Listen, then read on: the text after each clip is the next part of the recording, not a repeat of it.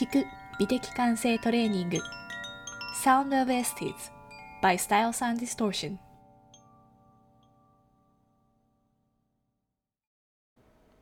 こんにちは、まいこです、えー今回は、えー4月9日日曜日の夕方6時半から配信したインスタライブの音声を、えー編集した形になります、えー内容は自分軸の本質について、えーそして、えーフォロワーさんからいただいた質問に答えている内容となっております。途中コメントを読み上げていたりとかちょっと普段と、えー話し方が違うところがあるかもしれませんがいつも通り楽しんでいただければと思います。それではお聞きください。こんばんは。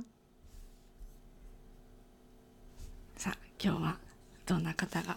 来てくれるかな、えー今日はですねえー、と午前中からお昼くらいまでは、えーとある、えー限定コミュニティにね向けた、えーワークショップをやった後にあのーえー個人面談体験セッションもあってですねとっても充実した、えー一日を、えー送っております。皆さんこんばんは。ありがとうございます。えっ、と今日はですねライブをやりつつえーとポッドキャスト用にもね同時に、えーマイクで録音をしていますあのインスタのアーカイブでもねもちろんこれ残すんですけどあのアーカイブってあの途中でこう止めて一回やめてまたそこから聞くとかそういうのやりづらいと思うのであのポッドキャストでもねあのそっちの方がね聞きやすいかなと思うのでこれもちょっと収録してエピソードにしてあげていきたいと思います。はいで今日はですねあのあルナさんさっきぶりありがとうございます。えー、と自分軸についてのお話ですね、えーしていきたいと思います。あの先日ねこのインスタのアカウントでも、え3つに分けて自分軸の本質っていうところをねあの書いて投稿したんですけれども結構あの皆さんほあの反響がありましてでもう少しこう話し言葉でね分かりやすく伝えられたらいいかなって思ったのとあのいくつかねちょっと質問もいただいているので、えーそれにお答えしていこうかなと思います。で見てくださってる皆さんももしあの聞いていてね聞きたいこととか質問とかあの何かあればぜひ、えーコメントに書いて書いてくだされば、えー嬉しいなと思います。はいで、えーっと質問ねいただいてる、えー内容なんですけども、えーまず1つ目お答えしたいなと思うのが、えー自分軸がしっかりしてくるとどんな効果が持たされますかっていう、えーご質問。ねいただきました。まあ自分軸ってね、あのーここ最近数年くらいかな言われるようになった言葉だと思うんですけれども、あのー自分の中にこう支えになるようなものがあるっていう状態かなって思うんですよね。ただあのー最近ねいろんなその自分軸をテーマにした本とか発信されてる方もたくさんいるんですけどなんとなくねその自分軸に従うイコールその自分の、うん欲求を何としてでも通すとかねあの人が何と言おうと構わないみたいなちょっとそういう方向性のあの発信っていうのも見たりしてでもそうじゃないよなって思うんですね。自分軸って軸ですから軸ってあのバランスを取るためのものですよね。あの今日もあのワークショップや体験セッションの時にあのお伝えしてたんですけどあの、まあ、やじろべえみたいなもの想像していただくとやじろべえこう右に行ったり左に行ったりねこうちょっとバランスをとってますけど真ん中に必ずこう戻ってこれますよね。ちょっとこうフラフラしつつ。軸ってそういうものだと思うんですね。こう堅くなでもう絶対ここってこう動かないものじゃなくって時々こうあっち行ったりこっち行ったりするんだけど戻ってこれるもの。それがしなやかな軸だと思うんです。で自分の中に軸を持つっていうのは人間はねそういうやじろべえとかコマとかみたいにこうどこかにこうズンってこう一一つの地点にねこう軸がこう刺さってて生きてるわけじゃないですよね自由に歩き回ったり移動したりしてる。っていうことはその人間にとっての軸っていうのはやっぱり目に見えない心の内側にあるものだって思うんですね。でそれが、えーとまあ、先日のあのインスタグラムの投稿とかに書いたのは自分の感覚を信頼できること。っていうふうに書いたんですね。自分が何を感じてるのか何を大切に思うのか。そういったものを自分が、えー、そうだね納得してそうだねって信頼できてる状態。そういうものがあればえっ、ー、と例え何かねちょっと新しいえー、考え方を知ったりとか人からちょっとあの思いもよらぬことを言われたりとかして一瞬ちょっと「えー?」とかこうなってもあの、うん、自分にはねこういう大切なものがあったんだってまた戻ってこれるそれがね自分軸っていうものだと思います。でそれをこうしっかり持ってくるとどんな効果があるかっていうご質問でしたけれども、まあ、さっき言ったようにこう時々ねやっぱりあの人間の心常に動いてますのでちょっとあのこっち行ったりあっち行ったりとかねしてもあのちゃんと自分の中心に戻ってこれると、何があってもこう流されすぎないっていうんですかね。特にあの、まあ、今の時代そしてこれからもっとそうなっていくんじゃないかなと思うんですけどあのすごいいろんなあの考え方がたくさんあって何が正しいのかちょっともう分かんなくなっちゃう。あの本当にねあのコロナウイルスが、えー、話題に乗り始めた頃とかねワクチンの話とかね本当にもうどれが本当のことなのか自分でちゃんとこう判断をつけないと本当に分かんないっていうような状態になった時に自分にとって何が正しいかをちゃんとあの自分で、えー、選択できることそして自分で信じられることで周りの人が違う選択をしてても私は私の選択があるからっていうふうに納得できることそれがとっても大切だったと思うんですね。それは、えー、それぞれ皆さんが自分らしく生きていく上で。うん、だから自分軸がしっかりしてくるっていうことは自分の選択や行動に自信が持てるようになっていくことだと思うんですね。でそういうふうになっていくと他の人が自分とは違う考え方のもとで行動したりしていてもあの人はあの人なんだねってこう客観的になれると思うんですね。え、あの人はそういうふうに行動してるんだ、私間違ってるのかなとか、え、あの人はおかしいとか、じゃなくて、まあ私にもこういう考え方があるように、あの人にもきっと考え方がこうあるんだろうっていうふうに、あの、思えるようになったりとか、あとは、こういろいろね、ちょっと、なんだろう、こう探検して、こういろんなとこ行っても、あの、ちゃんとこう自分の元に戻ってこれるようになる。ということで、まあ、生き方に迷いがね減っていくと思うんです。生き方っていうとなんかちょっと壮大な聞こえ方するかもしれませんけど要するに日々の取捨選択ですよね買い物もそうだし、えっと、言葉の選び方もそうだし誰と会うかとかどこに住むかとかそういうこと全部一緒だと思うんですよね。その一つ一つに対してどのくらい自分があの納得できるかたとえその自分の希望要望100%叶えられなくってもまああのこれがあるならいいかとかあのこれだったら納得できるとかねそうやって自分の中の納得ポイントっていうのがねちゃんとあの分かってできてくると本当にあの自信を持った生き方っていう風になっていくしで自信がある人ってあの素敵ですよね。こうなんていうかあのちゃんと自分があの地に足つけて生きてるんだなっていう感じがするしあとやっぱり他の人に対して謙虚だしあの寛容だだと思うんですよね。やっぱり自分がちゃんと分かってくるからちゃ、えーと、自分と他者の違いも分かるし他者を尊重するっていうこともできるようになるそういうふうに思います。コメントありがとうございます。こんばんは。自分を大切にするって本当大切ですね。とっても大切です。大切にするっていうことは大切なんです。でそのまあ始まりね自分をどうやって大切にするのか自分を大切にするって何なのかその第一歩っていうのはやっぱり自分が何を感じているのかっていうのに気づいてあげること。さっき言ったようにこれだけねいろんな考え方がこう溢れててもう簡単に目につくあのソーシャルメディアもそうだし街中特に都会とかだとねもう至る所に電子モニターがあってもニュースも飛び交うし広告も飛び交うしあのすごく綺麗に作られたなんか本当らしい言葉みたいなのがたくさんもう矢をなしに目に入ってくるから、ね、何がこう本当だったんだっけってこう忘れそうになったりする。だけど自分が例えばそのなんか言葉を目にしたり写真を目にしたりした時にどんな心の反応を持ったかそれにあのきちんと目を向けてあげること意識して、えー、できたら言語化してあげるっていうことがとっても大事だと思うんですね。あのあの写真を私は素敵だって思ったっていう気づきだったりとかあの言葉に私はちょっと傷ついたなっていうことだったりとかあの本当にその起きたこと目に入ったこと耳に入ったことそういう事実と自分がどういうふうに、あの反応したのかどういう気持ちを持ったのかそれを、あの客観的にね見てあげれるようになると、あのいろんなことがね分かってくると思います。あ私って意外とこういうあのなんだろう振る舞いをされると嬉しかったんだとかああいうのは私にとってはちょっと NG だったんだなみたいな、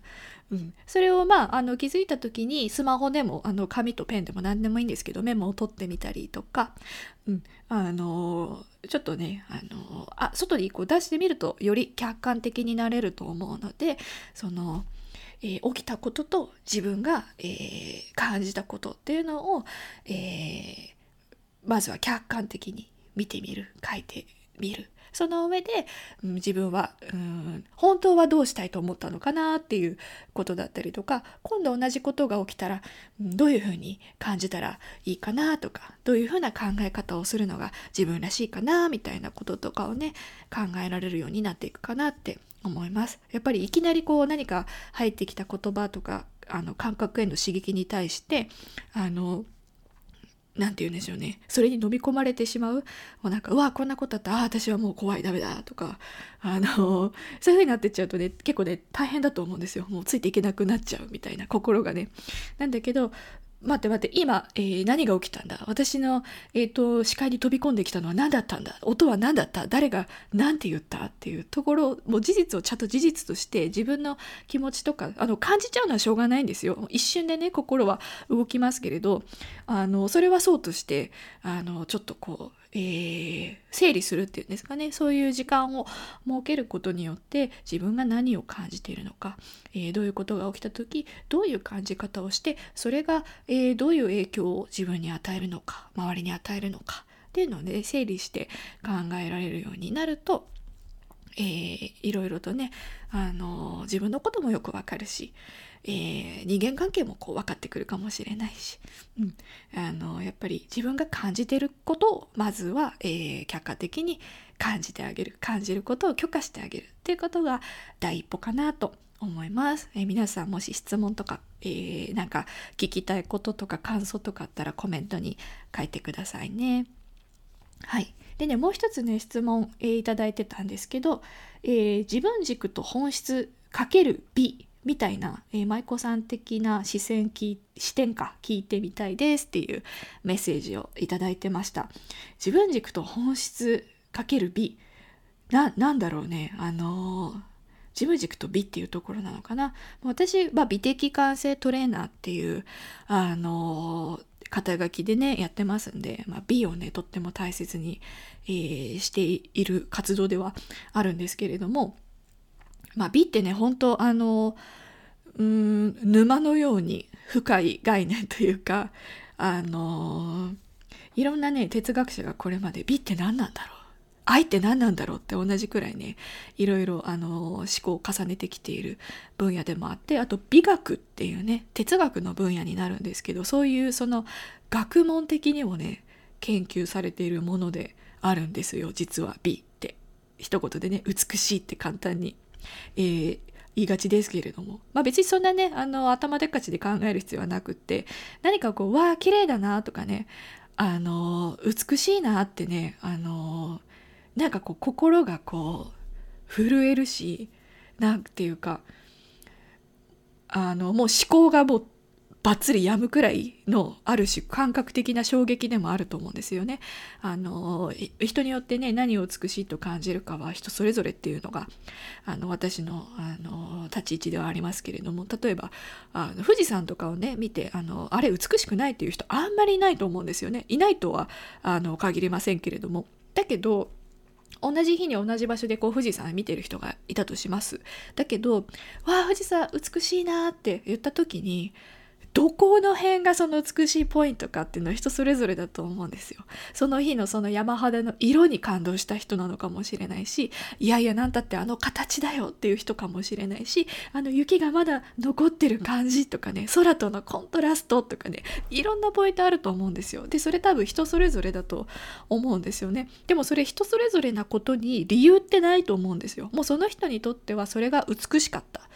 そしてそれをあのいやいやあの形は美しいけど色は美しくないよとかいうのはあのそれも人それぞれ。だから何かをこう美しいと感じる感覚を誰もあの否定はできないし強制もできないしあのその人が美しいって感じたらもうそれが全て。とっても感覚的な話です。でこれ美しさだけじゃないと思うんですよね。私はあの美しさっていうところにあの着目をしてはいますけれどもあの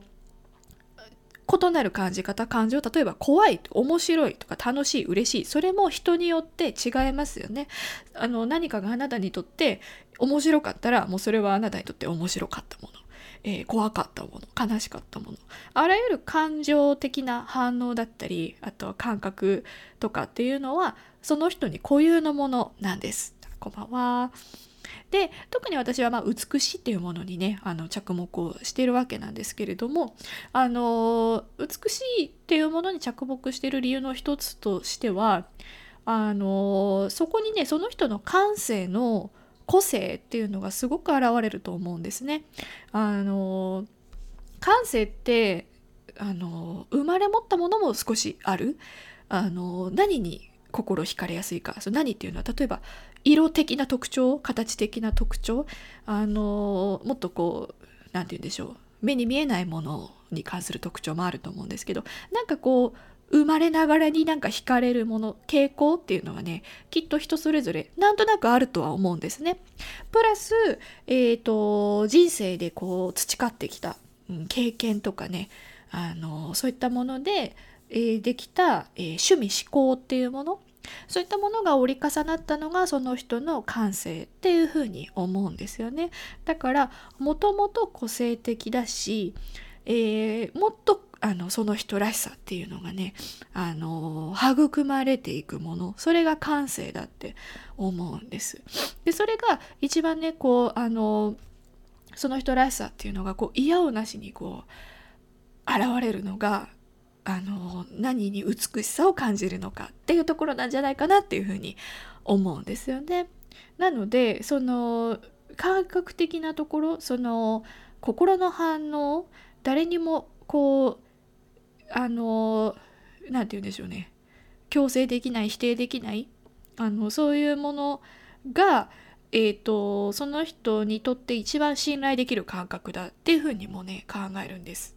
うん、でやっぱりこう何かを美しいと感じたところそこをあの、まあ、頼りにして自分は何を大切に感じるんだろうかとか何が自分をこう心躍らせるんだろうとか癒すんだろうとかねそういったところを、えー、まあこう掘り下げていったり大切にしたりしていくっていうことが、えー、まず、えー、自分が自分を知る何、えー、て言うんでしょうねやり方の一つ。え、っとそしてうーん美しいっていうこと自体がやっぱ謎だと思うんですよね。うん。まあ、これはさっき言ったその哲学的なあの問いになってしまいますけれども、うん、どうして私たちは美しいっていう感覚を持ってるんだろう？なんでわざわざ何かをこう美しいなんて感じるんだろうっていうね、うん、だからやっぱり簡単に答えがない答えが出ないもの。だからこそ人間としてのすごくこう根源的なものをね表してるんじゃないかなって思うんです。でさっきねそのあの取り上げてた質問は自分軸と本質そして美っていうところについて聞きたいっていう質問だったんですけどそのうんと何何を美しいと感じるかを自分でちゃんと分かってるとうんとそしてそれにちゃんとこう従って行動を選択できてるっていうことなんかそれ自体がもう自分軸を持ってるっていうことととっても似てるなって思うんですよね。自分軸を持ってるっていうこともあの自分にとって大切なことっていうのに嘘をつかない、えー、あり方ですよね。自分の感覚をちゃんちゃんと信頼していることはさっき言ってたのは時々ねやっぱちょっとこう違うところにこう探索してみたりとか行ってみたりするんだけどちゃんと自分のところ真ん中に、ね、戻ってくる。自分にとって何が大切なのかっていうところにあの戻ってこれるっていうこと。それと自分にとっての美の基準を持っているっていうことはすごく似てるなって思うんですよね。だからこうあの例えば私のやってる講座美的感性トレーニングって言いますけれどもそこで自分のこう感性をねあの感性と向き合って、えー、磨いていくっていうことひいては美意識っていうものをね持っていくっていうことと、えー、自分軸を、えー、持っている在り方をこう学んで身につけていくっていうことはとってもあの本質的にねすごくあの似ているんじゃないかなっていうふうにえ感じています。まあ、美意識美的感性磨いていくことがおのずと自分軸を、え立たせていく目覚めさせていくっていうんですかね、うん、そういうふうに、え感じています、え皆様今日ご視聴いただいてありがとうございます。もしね追加の質問とか今、えー、何か気になる聞きたいとかね、えー、私に対する質問とかでもいいんですけれどもありましたら是非コメントでお知らせください。はいえーと、今日はそんな感じで自分軸についてのお話をしておりました。あのもう季節もねなんかだんだんあの本格的に冬から抜け出していっている感じで今日東京はねなんか昼間の日差しはすごい暑かったんだけど風はすごい涼しいみたいなね春らしいあの感じでしたけども皆様いかがお過ごしでしたでしょうか？あコメントありがとうございます、え自分の中のなんとなく好きがはっきりしたらもっと身の回りのものが楽しくはっきり見えそうですよね。その通りなのです。そうあのお買い物とかでね日々うんこれでいいかなみたいななんとなく好きだからっていうあのお買い物の仕方あの多くの人があのそんな感じであの物を選んでたりすると思うんですけど私ももちろんそんな感じで服とかね雑貨とかあの選んでたんですけれどもあのそれがね自分が何を好きなのかはっきりすると余計な買い物をねまずしなくなります。これね美的感性トレーニング受けてる人あるある。あの今日ね受講生の方もあのまだまだいらっしゃるかな。あのもしあのそれありますっていうこととか逆にねなんかあのこういう違うことありましたっていう方いたらねあの教えてください。はい、あのそう身の回りのものがねあのもっとはっきり自分が本当に好きっていうものになってくるとあの あのすごくねうんあの自分が本当に納得して選んだものだらけになりますからあの自己肯定感かたあの塊じゃない高まりますし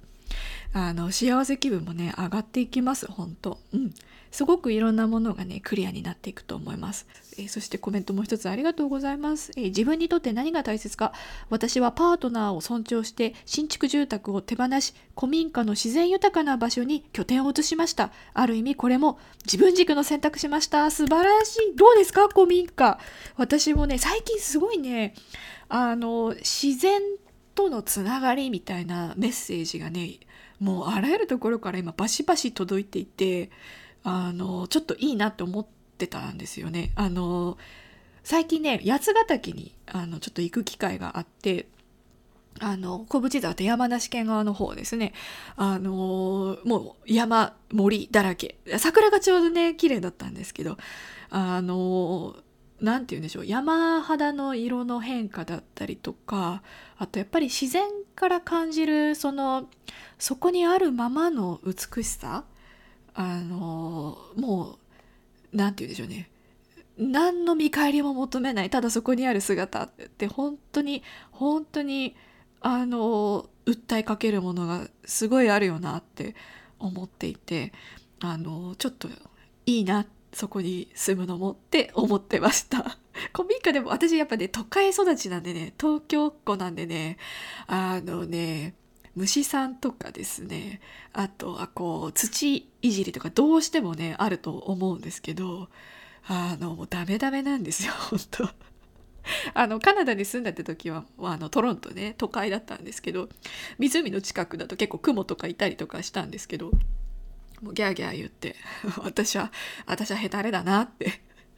感じておりましたあコメント続々ありがとうございますえっ、ー、と美穂さんえー、本当に素晴らしい講義をありがとうございました。あ、お聞きいただいてありがとうございました。美しいをなんとなくの感覚で捉えており、言語化が難しいと思っていたのですが、舞子さんが美しい言葉にしてくださり、すごく腑に落ちた気がしています。わあ、嬉しい。なんて嬉しいコメントでしょうか。そして、えー、おはお話を聞いてる間ずっと心はスタディゴベッションしてました。わあ嬉しすぎるよかった。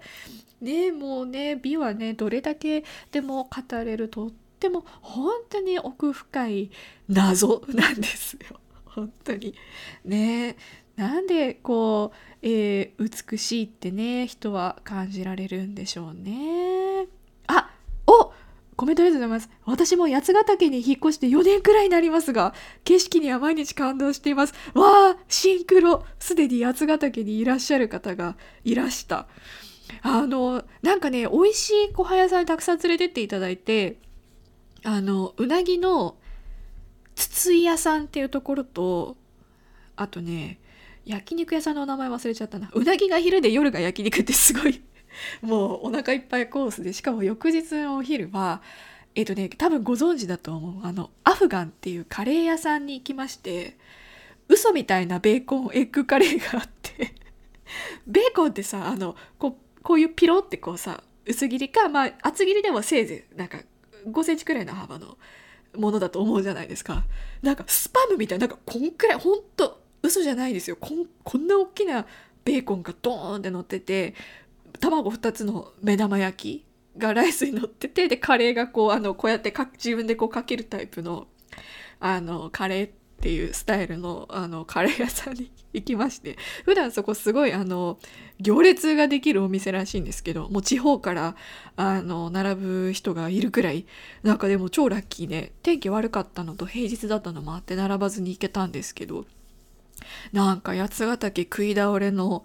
旅でした。いやーなんか面白い美味しいお店たくさんあるみたいですね八ヶ岳。でもなんかあのそうそうすごい並んでるらしいところです。アフガンさん。ねえあのあの東京にアマムダコタンってパン屋さんあってもともと九州だと思うんですけどあそことか常にもう今でもねあの行列できてますけどやっぱ人を行列させるってすごいですよね。でもあの何が言いたかったかっていうとあのうなぎ屋さんもねそのアフガンさんもねあとコーヒーなんだっけなあのお店もうすごい素敵なところばっかり行ったんですけどあのなんか愛情詰まってますよねやっぱ人をこうあの引きつけるもの喜ばせるものってその作った人のこだわりとかあの人を喜ばせたいとかねあとこれが美味しいんですみたいな愛情がすっごい詰まっててやっぱもうそういうものに感動しますよね。だしそのこだわるその姿がね美しいなって思うし、うん、なんかこう自分にとって大切なもの自分がこう愛してやまないものそういうものを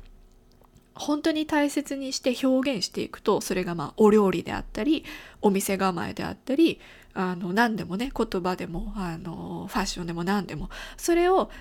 あのちゃんとこう嘘つかずに丁寧に表現していくとそれっておのずとやっぱり美しいものになるんじゃないかなって思ったんですよね。でそういうあの愛から生まれた美しさっていうものにね人は惹かれていくんじゃないかなって思思いました。今日ね最後にねちょっとあのー、最近見つけた詩みたいな引用かな？をちょっと紹介したいなと思います。あのもしねストーリー見てくださってる方がいたらもうすでに見てるかもしれないんですけれどもあのね自然とのつながりとか今日のねアンフィニのあの、えー、コミュニティでもねちょっと紹介してた内容なんですけれどもえっ、ー、とこれはね私えっ、ー、と超越瞑想トランセンデントメディテーションっていうのをね11月ぐらいから始めてるんですけどそこのあのえっ、ー、となんだグループ瞑想コミュニティみたいなのがあってそこで紹介されてた、えー、詩ですね。もともと英語なんであの私が勝手に訳したあれなんですけどあのハーフィスっていう14世紀くらいのペルシャイランのねあの詩人がいてハフィスっていうのはあの人の名前ではなくってえっ、ー、とイスラム教のねあのコーランあれを暗唱できる人のことなんですね。だからすごくこう学問的に、えーと、尊敬されている存在っていうのがハーフェスです。でその中でもあのとってもこう詩にね長けてた人っていうのがいてえーと、ハーフェスって言ったら、まあ、その人の作った詩っていうふうに言われてます。ただあの昔なのでねあの本当にハーフェスが書いたのかっていうとちょっと謎だったりするらしいんですけどまあ、あのどんな詩だったかっていうとあの太陽はこれだけの月日が流れても地球に対して仮を作ったからななんて絶対に言わない。それほどの愛が何を起こすか見てください。どの空もこんなに明るいんです。っていう詩でした。その太陽の照らす、えー、力それはもう愛であると無限であり見返りも求めないそのおかげで空はいつも、まあ、夜は暗いけど 昼間の空はもう全てがこんなに明るいんだと。で当然それってあの植物とか私たち人間動物にもね栄養を与えてくれるしあの太陽なくして私たちの生命ってありえないですからねそれだけの愛があのずっと照らし照らし続けてくれてるんだっていうことをね表現したしですごい感動したのでね今日あのお伝えしたいなと思ったところでした。はいあの皆さん今日は来てくださってありがとうございます。